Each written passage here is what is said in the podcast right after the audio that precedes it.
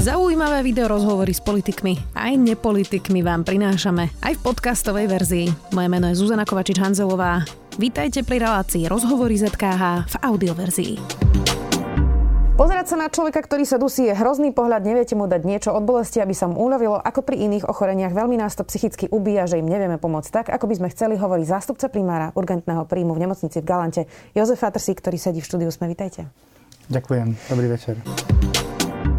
Pán doktor, tak vy ste prišli rovno zo služby. Ako ano. vyzerala vaša, vaša služba? Ťažko, tak ako posledných pár dní. No. Čo si pod tým mám predstaviť?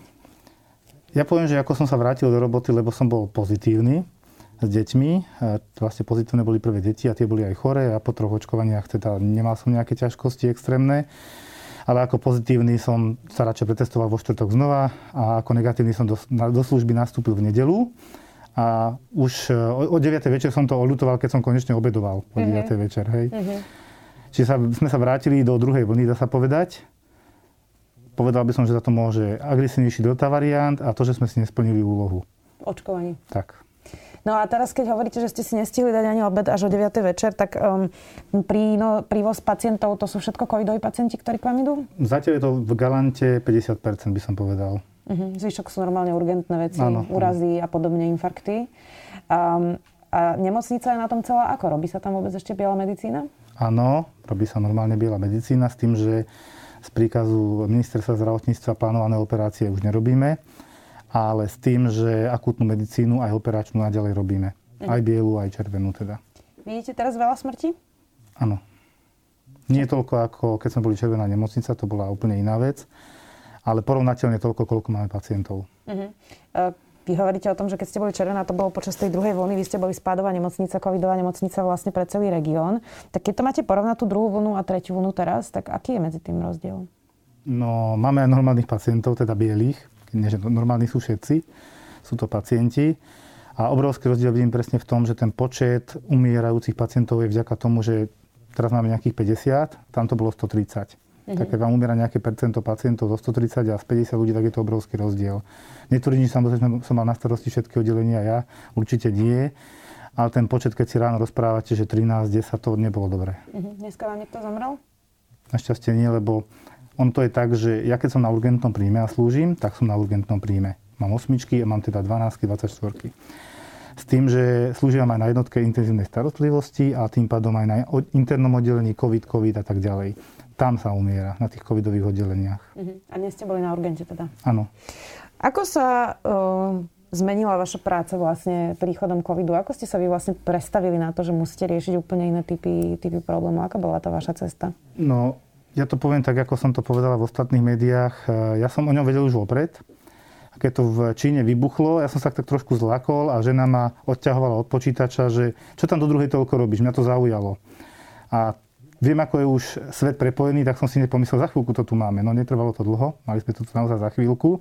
Čiže ja som bol teoreticky už dobre pripravený, ale prakticky pripravený nemohol byť nikto, lebo nečakali sme to, čo prišlo ale spomenul som si na obdobie, keď v minulosti ešte v službe pred 3-4 rokmi som videl dvoch mladých ľudí s ťažkým e, stupňom chrípky a s ťažkým poškodením plus pri chrípke, ktorí skončili na áre.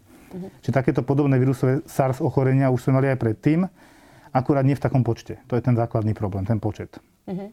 No a vaša práca sa zmenila teda v tom, že už viete e, robiť aj COVID, aj vlastne všetko ostatné.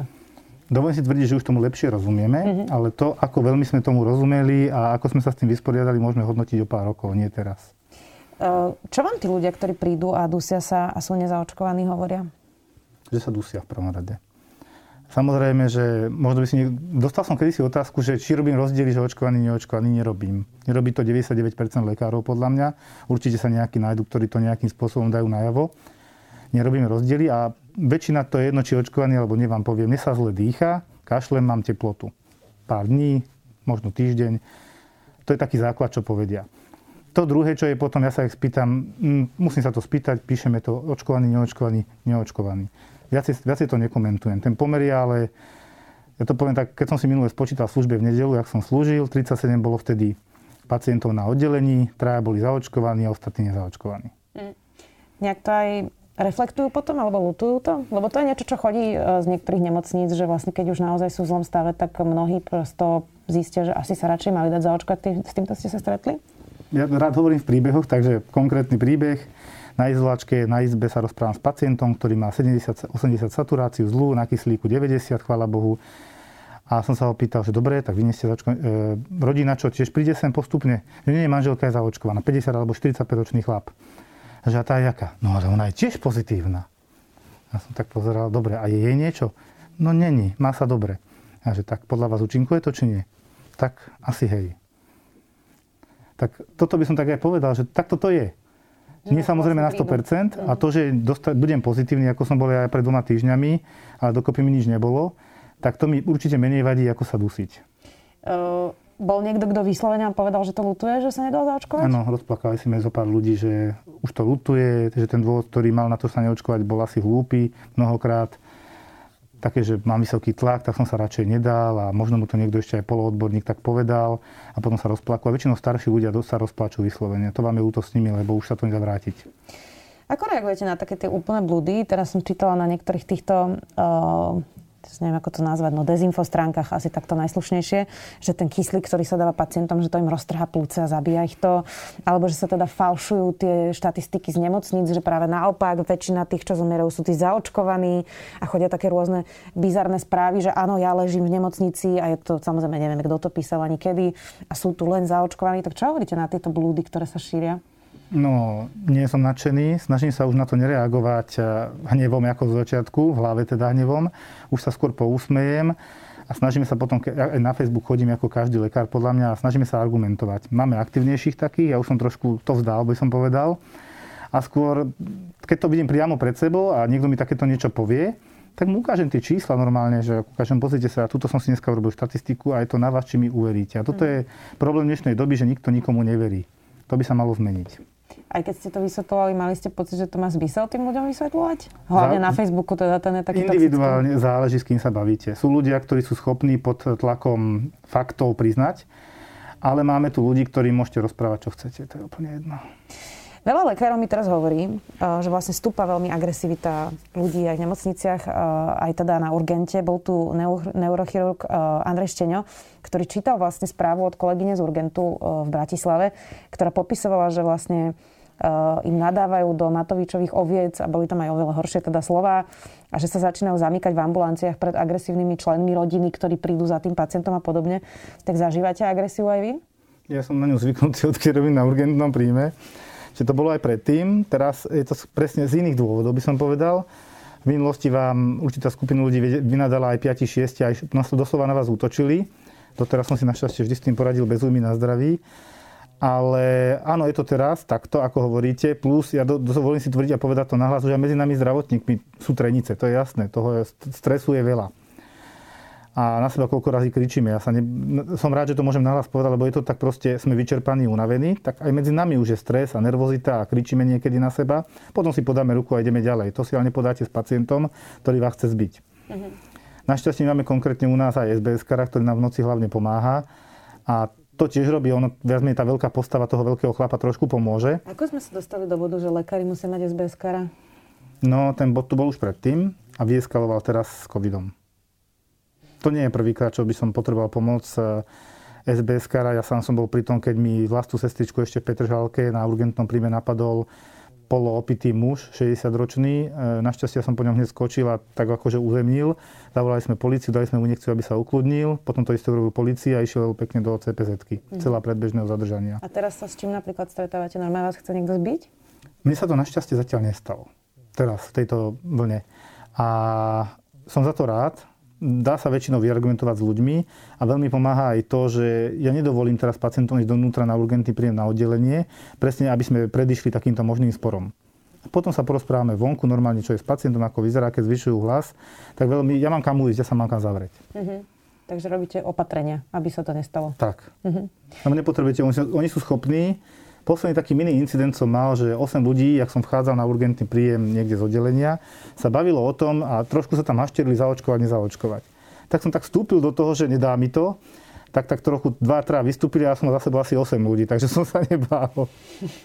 OK, čiže boli ste v presile. No, zo začiatku e, sa tlieskalo zdravotníkom. Mm. Úplne, keď ešte boli vlastne nemocnice prázdne, lebo sme tú prvú vlnu okamžite zavreli a, a, a zvládlo sa to. Tak čím to je, že uh, teraz keď ste naozaj všetci vyčerpaní, máte za sebou už naozaj ťažké obdobia, veľa služieb, málo dovolenky, veľa stresu, veľa smrti, tak teraz prichádza skôr agresivita a tá nevďačnosť. Máte preto nejaké vysvetlenie? Ja si myslím, že tí, čo sú takíto, čo, nám, čo sú agresívni, tak tí netlieskali. Ani v prvej vlne. Tak, to si myslím. ale neviem to dokázať, ale myslím si to. Uh, rozmýšľali ste nad odchodom počas tohto obdobia? Že by ste to zavesili na klinec? Ja som taký typ, čo na srdci to na jazyku, takže ja to mnohokrát vyslovím, ale neurobím našťastie. A momentálne mám tu rodinu, e, nie len teda deti a manželku, ale celú rodinu. A mne sa ťažko by odchádzalo zo Slovenska, hoci som v úvode svojej práce nad tým veľmi rozmýšľal tuho. Uh-huh. Že či vôbec Čiže ja, by som, ja asi vydržím, mňa tá práca podľa mňa baví a na mne to vidno, aj mi to hovoria, ale viem si predstaviť už vyhorených lekárov, 50 60 ktorí majú toho plné zuby. Uh-huh. Veľa sa hovorí o odchode sestier teraz. Máte s týmto problém v Galante?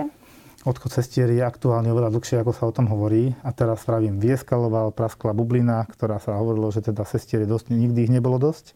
Možno vo veľkých nemocniciach, kde sú platovo trošku možno lepšie. A ten problém je, že tá sestra sa cíti nedocenená ja, to, ja si to myslím, že je nedocenená. Tiež prvý, prvú tú agresiu schytá skoro vždy sestra. Až potom ten lekár. A tam už trošku tá úctivosť predsa len rastie.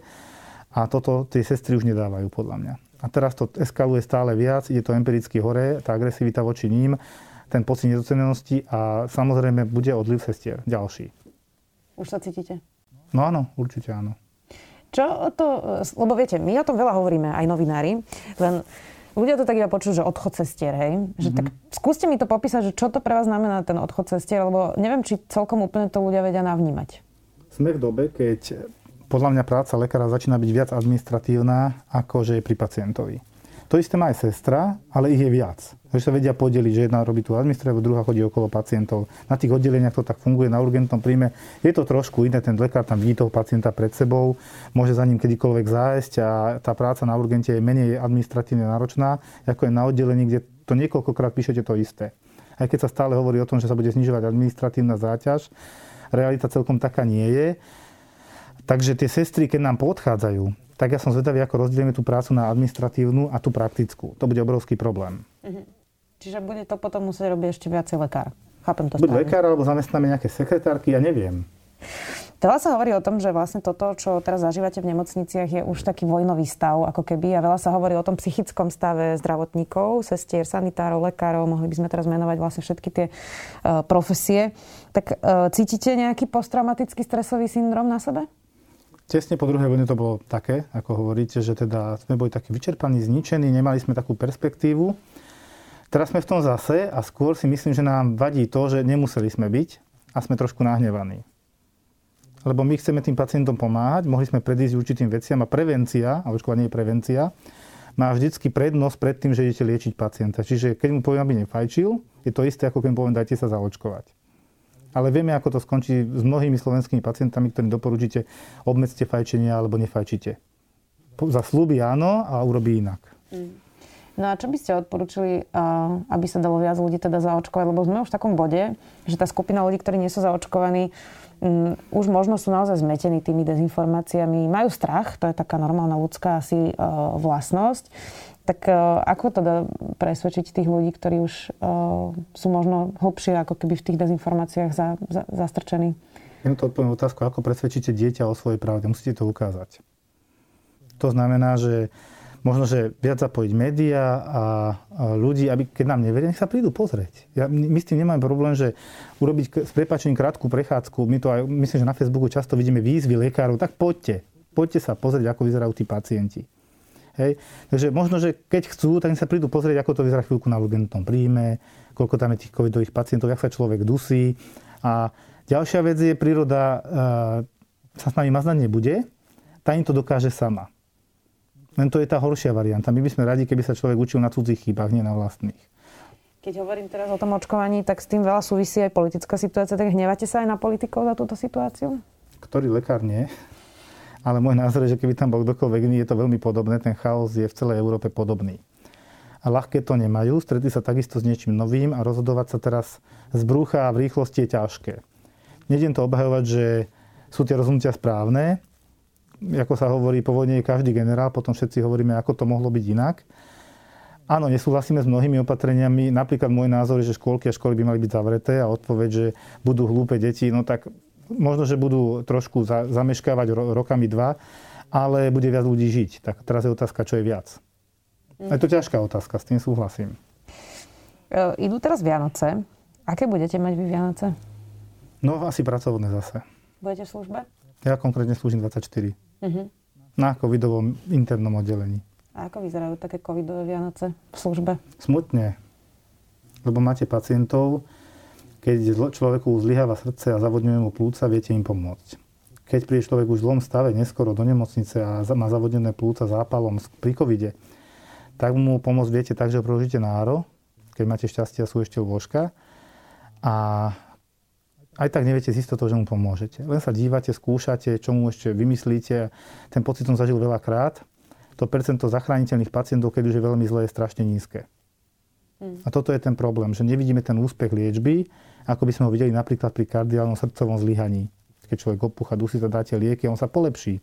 Samozrejme aj tam máme nejaké terminálne možnosti, ale tuto je to vo veľkom a tých pacientov je veľa naraz.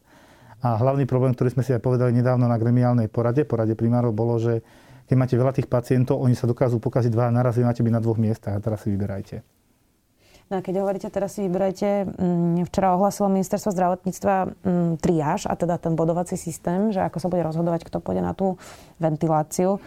Ako sa robí také rozhodnutie, že koho pripojíte a koho nepripojíte, keď máte už iba obmedzený počet? Ja som strašne rád, že toto rozhodnutie nerobím úplne ja. A to rozhodnutie má na sebe ten lekár z ARA, OAIM, ako oddelenie anestézia a intenzívnej medicíny. Nechcel by som robiť toto rozhodnutie. To bodovanie vám ale možno uľahčí túto situáciu. Ja, áno, áno, ja mu samozrejme odovzdám v podstate, dá sa povedať, bodovací systém alebo klinický stav a že koho by som, ako by som, ale to rozhodnutie robí on. Uh-huh. A ste sa o tom rozprávali, že aké to je ťažké? Rozprávame sa o tom každý deň. A aké to teda je pre nich? Ťažké. To, je... Tam hrajú veľkú rolu podľa mňa aj emócie, vek a teraz si dávate dokopy, to je možno starší, ale biologicky je mladší, to znamená, že nemá toľko ochorení a tento je zase ale mladší a možno, že pri tomto už strávil 10 dní, to, tento je tu 2 dní, to je strašne ťažké. Ako to vlastne teraz ehm, vyzerá v tej nemocnici, keď niekto zomiera? Môže prísť rodina e, rozlučiť sa? Ja sa snažím to umožniť, keď som v službe. Robil som to aj v druhej vlne. Samozrejme, ja to poviem tak, keď sú tí pacienti normálni. Nie, že mi prídu šiesti a sú agresívni, tak majú smolu, toto ja nebudem akceptovať, ani nikto z nás. Pokiaľ sa s nimi dá slušne dohodnúť, akceptujú podmienky, aké im dáme, tak sa dohodnúť vždy dá. To niekto je ešte agresívny aj pri rozlúčke s posledným? Verte tomu, že áno. Naozaj? Mm-hmm. Toto je taký ťažký rozhovor. Čo je pre vás na tomto období teda najťažšie? Je to, je, je to tá frustrácia z tej situácie, že to mohlo byť inak? Frustrácia áno, že to mohlo byť inak. Druhá vec, že sme zase tam, kde vieme pomôcť pacientom len veľmi málo. To je, to je strašne zlý pocit pre lekára. To je ako keby ste mali postaviť doma, nemáte z čoho to musí byť frustrujúce, nie, že ti sa doma nemáte materiál. Hmm. A toto je podobné. Chcete zachrániť pacienta, je to to, čo ste chceli robiť. A nie veľmi viete, lebo poprvé buď prišiel neskoro, po druhé mohol sa zaočkovať, mohol byť ľahší priebeh a mal väčšiu šancu. Po tretie, áno, máme aj nové lieky, ale nie je ich dosť. Máme monoklonálne protilátky, už sa o tom vo veľkom hovorí. Sú tam prísne kritéria, kedy podať, ale stále tam je to hlavné kritérium, on musí prísť včas, lebo darmo vy protilátky, keď sú protilátky dávno zbytočné, by som povedal. Ochorenie už pre, prelnulo do fázy, keď ten vírus sa už ani nie tak množí, ale už sú poškodené plúca a hlavným problémom je už potom imunita likvidujúca tie plúca samotné. Čo je úplne normálny proces, ktorý tam bude a už podať protilátky nemá žiadny zmysel. Čiže zase tam je ten čas, kedy prídu a tí pacienti prídu až keď sa dusia. To je dosť neskoro. Hmm, čiže dobrá rada je prísť skôr. Prísť skôr, alebo teda zavolať obvodnému lekárovi, nech vás niekto poriadne vyšetrí. To je jedna vec, ktorá sa mi tiež nepáči, že sú není vyšetrovaní na úvodných lekárov mnohokrát a potom končia priamo na urgentnom príjme pomerne neskoro. Uh-huh. Čiže tam treba vystratifikovať, dá sa povedať, vyčísliť, aké má riziko, aké má veľké riziko, nie je zaočkovaný napríklad, a je na 65 rokov aj polymorbídny, tak sa vyčísli, či teda má právo na podanie, máme, máme na to schému, jednoduchú algoritmus a keď má to právo, tak napríklad u nás priamo sa nepodáva zatiaľ, ale v okolí hneď Trnava a Dunajská teda podávajú monoklonálne protilátky.